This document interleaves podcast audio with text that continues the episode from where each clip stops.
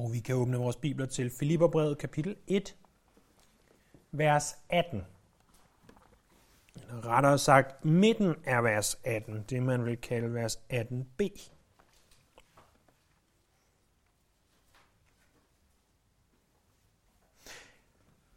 Her læser vi. Men jeg vil også blive ved med at glæde mig. For jeg ved, at dette ved jeres forbøn og med Jesu Kristi ånds hjælp skal ende med min frelse. Det venter jeg med længsel på. Og jeg håber, at jeg ikke skal blive til skamme i noget, men at Kristus nu som altid må blive forherliget i fuld offentlighed ved det, der sker med mit læme, hvad enten jeg skal leve eller dø. Til for mig er livet Kristus, og døden en vending. Som vi har talt om igen og igen, så sidder Paulus i husarrest i Rom, lænket til en soldat. Men han skriver over i vers 12, at det har snarest ført til fremgang for evangeliet. Derudover så var der mænd i Rom, kristne i Rom, kristne, der prædikede evangeliet, som bagtalte Paulus, som talte dårligt om den store apostel. Men Paulus siger der i vers 18, men hvad? Kristus blev i alle tilfælde forkyndt, hvad enten det er på skrømt eller oprigtigt. Og havde det været dig eller mig, havde vi måske sagt, men jeg græder over det. Jeg er ked af det. Det er forfærdeligt. Mit liv er forfærdeligt. Men det skriver han ikke. Han skriver, det glæder jeg mig over. Det var nærmest som om, han var ukulig. Han sad i forvaring, og alligevel så glædede han sig stadig. Folk bagtalte ham, folk nedgjorde ham, men han glædede sig til stadighed. Og så skriver han der i anden halvdel af vers 18, men jeg vil også blive ved med at glæde mig. Hvis jeg står op en tidlig morgenstund og kigger ud på min bil og sætter is på bilen, så er min glæde resten af dagen tilnærmelsesvis ødelagt. Hvis jeg på vejen til kontoret kommer til at køre bag ved en traktor, der har våget sig ud på de danske landeveje, så smadrer det min glæde. Eller næsten endnu værre, hvis kaffemaskinen ikke virker, når jeg kommer frem til kontoret. Hvilken glæde det ødelægger. Eller det om aftenen, når man sidder og spiser aftensmad med børnene, og en af dem, øh, uden den store skyld, kommer til at vælte et glas mælk. Åh, hvilken glæde, der bliver knust. Det er jo næsten som om vores liv slutter der. Men Paulus sad i husarrest, lænket til et andet menneske, 24 timer i døgnet. Paulus var blevet stenet, Paulus havde været i øh, store stormvær på et skib, Paulus havde været nærmest død, Paulus var blevet pisket, hånet, spottet, bagtalt af de andre kristne. Og alligevel sagde han, jeg vil blive ved med at glæde mig. Hvordan i alverden kan vi glæde os, når omstændighederne ikke er noget at glæde sig over? Det er det, som han blandt andet svarer på her i vers 19-21. Han siger, at vi kan glæde os uanset hvad. For det første, fordi vi kan bede om åndens hjælp. Det bliver vores første pointe.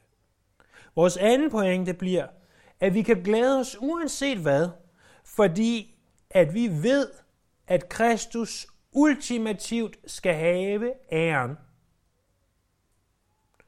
Og det tredje, vi kan glæde os uanset hvad, fordi vores liv er Kristus. Og døden, det er en vinding. Så de her tre ting, siger han. Vi kan glæde os, fordi vi kan bede ånden om hjælp. Det er vers 19. Vi kan glæde os uanset hvad, fordi vi ved, at Kristus skal have æren. Det er vers 20. Og vi kan glæde os for det tredje og sidste, uanset hvad, fordi livet er Kristus, og døden er vinding. Vers 21. Så det første er altså, Paulus kan blive ved med at glæde sig, fordi at vi kan bede om åndens hjælp. Vers 19. For jeg ved, at dette ved jeres forbøn og med Jesu Kristi ånds hjælp skal ende med min frelse. Paulus han kendte slutresultatet på forhånd.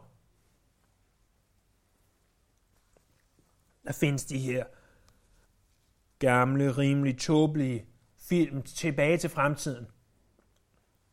Og i Tilbage til fremtiden, der er der hovedpersonen Marty, og øh, Marty møder den her skøre øh, professor, som øh, hedder Doc, eller kaldes Doc, og Doc har bygget en tidsmaskine.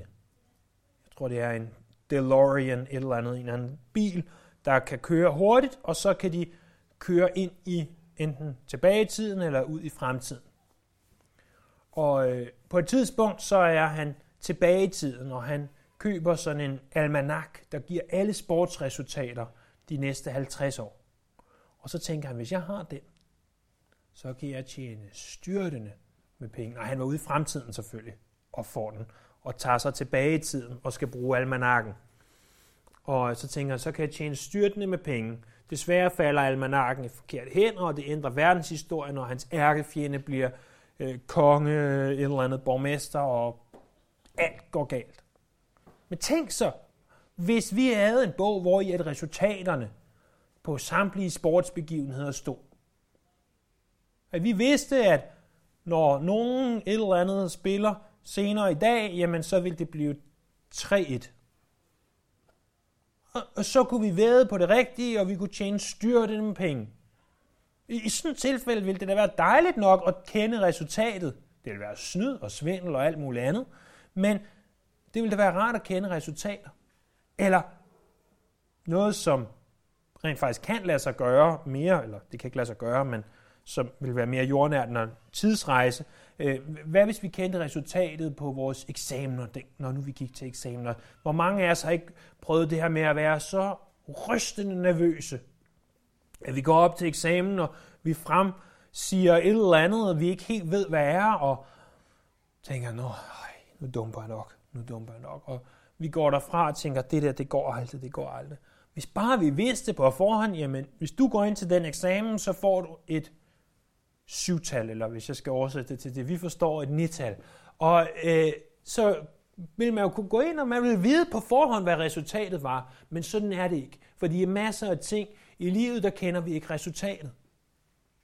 Eller når man måske en dag skal have et barn, og tænker, der er så mange ting, især med ens første barn, man er nervøs for. Hvordan kommer fødslen til at gå? Hvordan er det at være forældre? Vil øh, barnet nu have, øh, have bryst, eller skal det have flaske? Eller, og, og hvad, hvordan fungerer alt det her? Tænk så, hvis man på forhånd vidste, du vil få et sundt og rask barn, og det spiser, og det sover hele natten lang. Ja, det vil være fantastisk. Og alt muligt andet. Men vi kender ikke resultatet på forhånd, og det er en del af livet. En del af livet er, at der sker mange, mange uforudsete ting. Men i det her tilfælde, der kendte Paulus allerede slutresultatet. Han vidste ikke nøjagtigt hvordan. Han kendte ikke detaljerne her omkring. Men han vidste, at slutresultatet i det mindste ville være hans frelse. Nu kan ordet frelse jo forstås på flere måder. Sikkert adskillige måder. Det kan blandt andet forstås som, at han bliver frelst fra fængsel. Han bliver sat fri fra fængsel. I, altså frelse i en midlertidig betydning. Frelse kan også forstås i en evighedsbetydning. Jeg bliver frelst fra den kommende dom. Hvis nu at Paulus blot havde ment, jeg bliver sat fri fra fængslet, hvorfor så bruge et tvetydigt ord som frelse, der egentlig kan forstås på flere måder? Hvorfor så ikke skrive, han bliver sat fri fra fængslet. Eller hvis han havde tænkt, min kommende frelse, en dag skal jeg være sammen med Jesus. Hvorfor så ikke bare entydigt skrive, jeg ved, at jeg alligevel en dag skal være sammen med Jesus, som jo er det, han skriver senere, så hvorfor bekymre sig om det? Men det gjorde han ikke, og det tror jeg er fordi, at han godt vil have, at vi skal se begge facetter, begge sider af det her. At for Paulus betød det mindre, om han blev sat fri, eller om han blev halshugget. For han vidste, at resultatet, uanset hvad, ville være opsummeret i det ene lille ord. Frelse. Det var ikke fordi, at Paulus nødvendigvis var blevet givet en profeti om, hvad der skulle ske. Og han kunne ikke sige, at på den og den dag skal jeg dø, eller på den og den dag skal jeg blive sat fri. Og så vil kynikeren måske sige, jamen så kender du ikke slutresultatet. Hvor til jeg vil svare? Mm, jo, det gør du, hvis du tror på, at slutresultatet er, at alting virker til sammen for, de gode, for, de, for det gode for de, som elsker Gud, Romerne 8:28. Og var det ikke netop det, som Paulus havde skrevet til menigheden i Rom? Han kendte slutresultatet, fordi han kunne stole på, at hans liv og hans fremtid var i Guds hænder, og at Gud nok skulle fuldføre det værk, som han havde påbegyndt. Filipperbrevet kapitel 1, vers 6.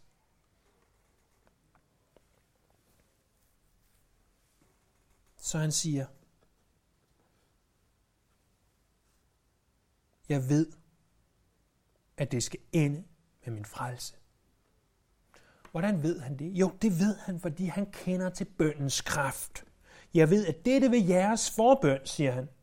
Hvorfor kan han være så sikker? Fordi han ved, at når Filipperne beder i Filippi, afskillige kilometer, endda øh, en, en tidszone fjernet fra hvor Paulus befandt sig. Ikke at jeg tror, de havde tidszoner dengang, men i dag en tidszone fjernet så vidste han, at det gjorde en forskel. Tænk så, at vi kan, vi kan sidde her i Hillerød og bede for folk øh, fra blandt andet Åbne Døres bedekalender, som vi bruger om onsdagen. Og vi kan bede for lande som Nordkorea, Syrien og Libyen og Marokko. Og vi kan være med til at der bliver gjort en forskel i de lande. For Paulus var stor fortaler for, at når situationen var kritisk, at så lænede han sig ikke bare tilbage og sagde, Nå, nu må vi se, hvad Gud gør. Han sagde nej. I stedet for bare at læne sig tilbage, så sagde han, bed. Gå i forbøn for mig. Fald på dine knæ og bed om, at Gud må gøre forskel. Og hvilken opmundring og opfordring til os, at når situationen er husarrest, lænket til en romersk soldat, så bed.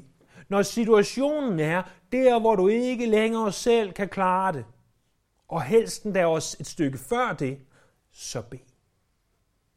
Uanset vores situation, så bed.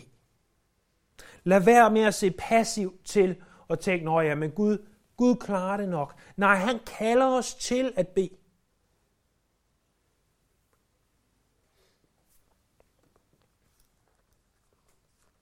Et af de bedste udsagn, jeg nogensinde har, har læst om bøn, er en lille bitte bog af Chuck Smith, som hedder Effective Prayer Life.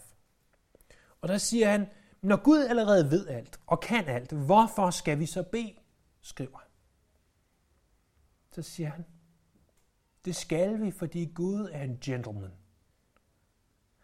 Han vil ikke gå ind over vores grænser. Det er, når vi beder, at vi tillader i situationstegn Gud at arbejde i vores liv. Så Paulus kendte til bøndens kraft. Derfor kunne han glæde sig, men han vidste også, det som står resten af verset, at det var med Jesu Kristi ånds hjælp, skal det ende med min frelse. Fordi hvis det hele skyldtes vores bønder, hvis vi kunne sætte os ned og bede for Nordkorea, så blev Nordkorea sat fri fra deres øh, undertrykkende regime. Hvad vil det så gøre ved os? Vil det så ikke gøre, at vi følte, at vi skulle have ekstra guldstjerner på skuldrene? Måske vores krone i himlen skulle være ekstra stor, fordi vi havde jo bedt, så at Nordkoreas undertrykkende regime blev destrueret. Men det hele skyldes ikke vores bønder. Interessant nok ser man i det originale græske, at de her to delsætninger, øh, at de hænger uløseligt sammen grammatisk. At bøndens kraft, øh, bøndens kraft og åndens hjælp nærmest smelte sammen i et. Fordi det, de egentlig beder om, det vi egentlig beder om, når vi beder, det er åndens hjælp. Så når vi beder, så er åndens hjælp svaret på vores bønder. Vi spørger, Gud gør. Når vi indser, at uanset hvad vi gennemgår, uanset hvilke situationer vi står ansigt til ansigt med, når vi erkender, at vi ikke kan klare situationen selv, og vi beder, og ånden hjælper, så kan vi glædes under alle omstændigheder. For det andet, Paulus kunne glæde sig uanset hvad, fordi han vidste, at uanset så måtte Kristus have æren. Se med mig der i vers 20. Det venter jeg med længsel på, og jeg håber, at jeg ikke skal blive til skamme i noget, men at Kristus nu som altid må blive forherliget i fuld offentlighed ved det, der sker med mit læme, hvad enten jeg skal leve eller dø. Paulus havde en længsel og et håb om ikke at skuffe Herren. Øh, det ord, som vores danske oversættelse oversætter med skam, tror jeg forstår, forstås bedre med ordet, som vi kender som skuffelse. Fordi Paulus vidste godt, som vi godt ved, at masser af ting vil blive nemmere her og nu, i livet nu, hvis vi blot fornægtede Jesus, eller hvis vi blot ikke ville leve radikalt for ham. Prøv at tænke på Paulus' tilfælde. Hvis han blot fornægtede Jesus, så vil de romerske soldater måske lade ham gå fri. Jøderne vil være lige glade med ham. Og han kunne leve sit liv i fred og ro. Men Paulus siger, jeg vil ikke skuffe Jesus. Jeg vil ikke fornægte ham. Jeg vil ikke lukke min mund, blot for at lindre min egen smerte. I stedet for, så beder han dem om at bede for ham, om at give ham mod til at fortsætte med at prædike evangeliet. Og for mig, der er, der er det en af de største opmundringer, øh, det er, at, at han der i slutningen af Efeserbrevet, som blev skrevet fra det samme sted, siger, at når jeg åbner min mund, så er det for at få frimodighed til at gøre evangeliets hemmelighed kendt. Så bed for mig om, at jeg, når jeg åbner min mund, siger bed for mig, at jeg må få frimodighed. Tænk så, at Paulus, menneskelig forfatter til 13 af det nye testamente 27 bøger, siger, jeg har behov for frimodighed. Jeg har behov for, at I beder for mig, så jeg ikke skuffer min Gud. Fordi vi kan så ofte, jeg kan i hvert fald, så ofte føle, nu skuffer jeg min Gud. Og hvis jeg ikke holder det rette perspektiv, kan jeg hurtigt blive tynget af skyld og skam. Ikke at det er rigtigt, men derfor sker det alligevel.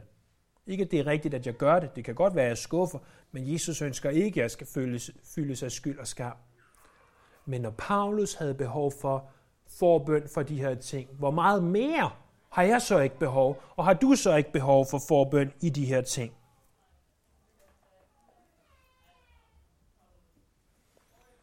Men han vidste, at han kunne glædes, fordi uanset hvad der sker, så skal Kristus have æren.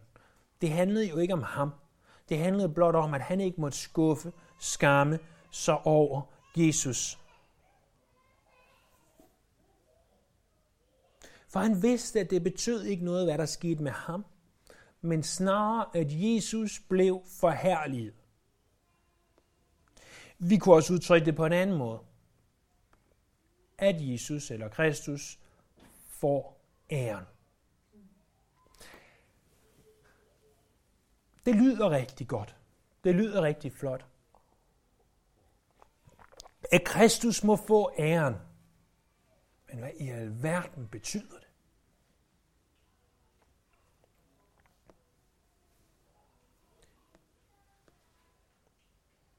En gammel poetaner, Thomas Watson, udtrykker det sådan her i sin bog The Body of Divinity. Det lyder meget fornemt. Han siger, Guds ære må karakterisere alle facetter eller alle sider af vores liv. For som der står i 1. Peters brev, kapitel 4, vers 11, for at Gud i alle ting må blive herliggjort ved Jesus Kristus. At i alting må Guds ære karakterisere vores liv. For at Gud i alle ting må blive herliggjort ved Jesus Kristus. Guds ære, det kan defineres som det her, siger han videre. At vi fortæller vidt og bredt om ham, og at i alt, hvad vi gør, så gør vi det for, at alle mennesker omkring os må se, hvor fantastisk og vidunderlig han er. Tænk lige over det et øjeblik. At vi fortæller alle, vi møder om ham. At i alle handlinger, vi gør, så gør vi det for, at mennesker må se, hvor fantastisk han er. Hvad betyder det? Lille smule mere praktisk. Han siger, det gør vi, når vi tilbeder ham. Det gør vi, når vi elsker ham. Det gør vi, når vi underlægger os ham. Det gør vi, når vi giver ham førstepladsen. Det gør vi, når vi tror på ham. Når vi lider for ham. Når vi forkynder ham. Når vi lever hellige liv.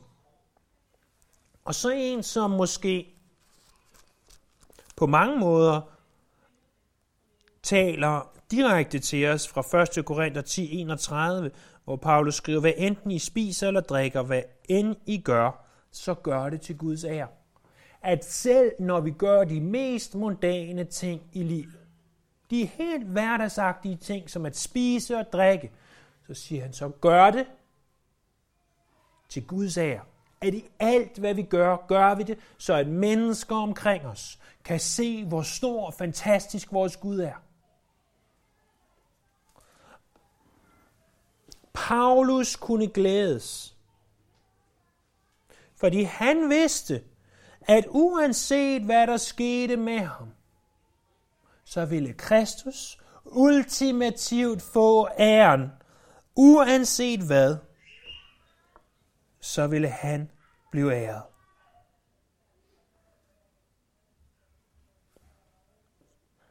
For det tredje og sidste, så ville han være i stand til at glæde sig, fordi at uanset hvad, så var livet Kristus og døden vending. Prøv at se der i vers 21, og det her det er en af Bibelens helt store vers.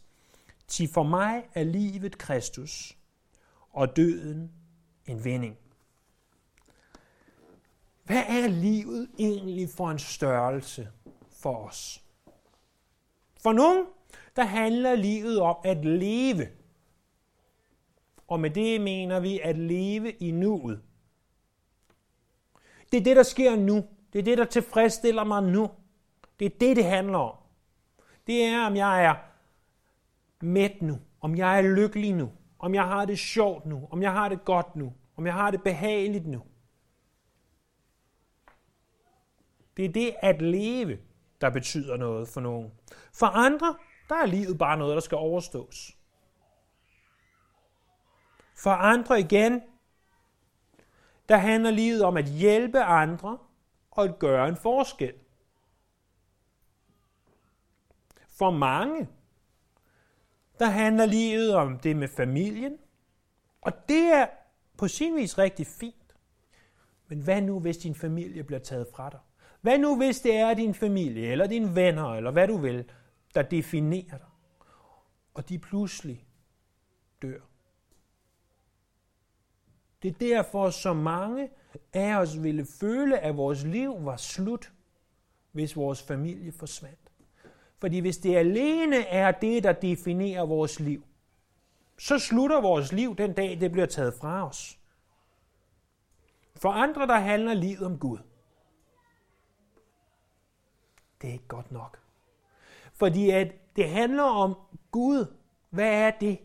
Andet end religiøs tilbedelse om at tilfredsstille en eller anden Gud. Men Paulus siger det anderledes. Livet er Kristus.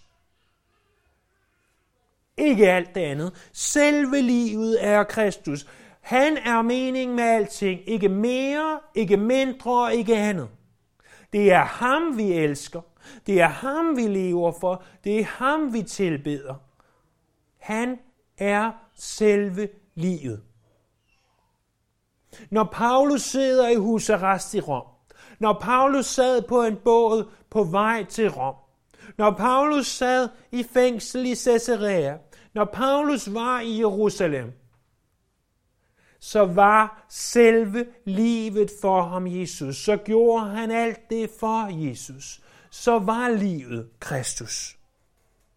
Det var ikke mere, det var ikke mindre, det var ikke andet. Han og han alene definerede livet for Paulus. Og hvis han fik lov til at leve, hvad betød det så? Andet end han fik lov til at leve endnu en dag for Jesus.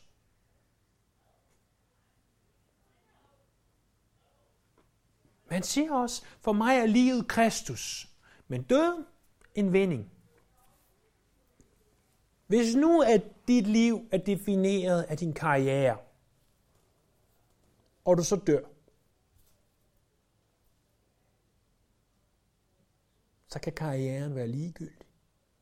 Hvis dit liv er defineret af penge, og du så dør, så kan vi ikke bruge pengene til meget på den anden side. Hvis dit liv er defineret af noget som helst midlertidigt, og du dør, så er det ikke vinding, så er det tab. Men hvis dit liv er defineret af Kristus, og du så dør, så er der ikke noget, der er tabt. For så får du bare endnu mere Jesus. Så er der endnu mere af ham. Så er der ansigt til ansigt fællesskab med ham, som definerer vores liv. Ham, som vi elsker. Ham, som vi lever for. Ham, som vi ånder for. Ham, som døde for os.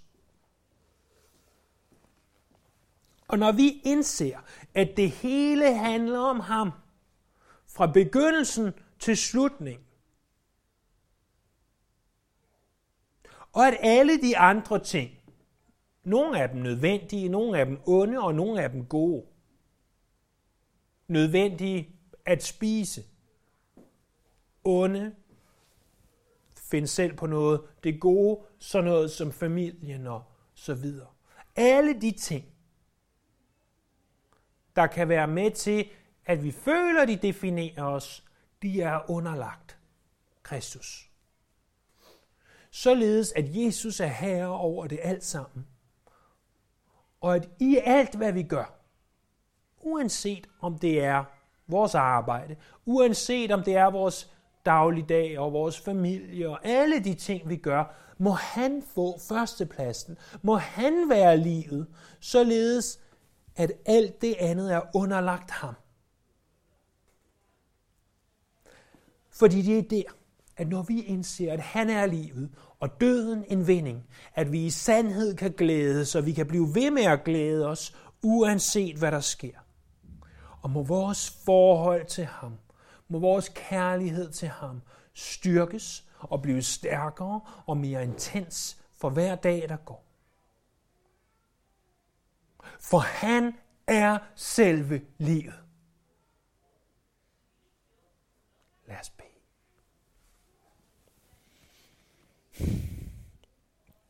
Åh, Jesus. Vi begynder ikke at forstå, og jeg begynder slet ikke at forstå bare en brøkdel af, hvad det her betyder. Men her kan mærke, at mit hjerte er begejstret, og jeg ønsker at leve mere for dig. Jeg beder, at du vil tage mit liv, og du vil forvandle mig her. Og du vil forvandle os. Så som jeg havde en, en ven på bibelskole, der engang sagde, at vi har et tunnelblik.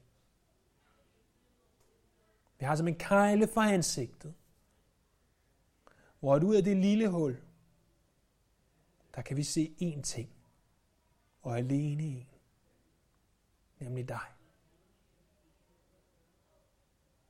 Må vi blive mindre her, og må du blive større i sandhed. Må alt, hvad vi gør, gøres for din ære. Uanset om vi senere sætter os ned og spiser frokost, eller om vi skifter blæer her, eller om vi øh, bare skal hjem og slappe af på sofaen, eller om vi skal arbejde. Uanset hvad vi måtte have, have af dagligdags gøremål, må det så alt sammen blive gjort til din ære. Må vi gøre det uden at, at brokke os, fordi vi gør det til din ære. Må vi gøre det i glæde, fordi vi gør det for dig, her. Hjælp os til at glæde os under alle omstændigheder, i alting. Vi lover dig, vi tilbeder dig, vi priser dig, vi ophøjer dig, og vi ønsker med hele vores liv at ære dig. Amen.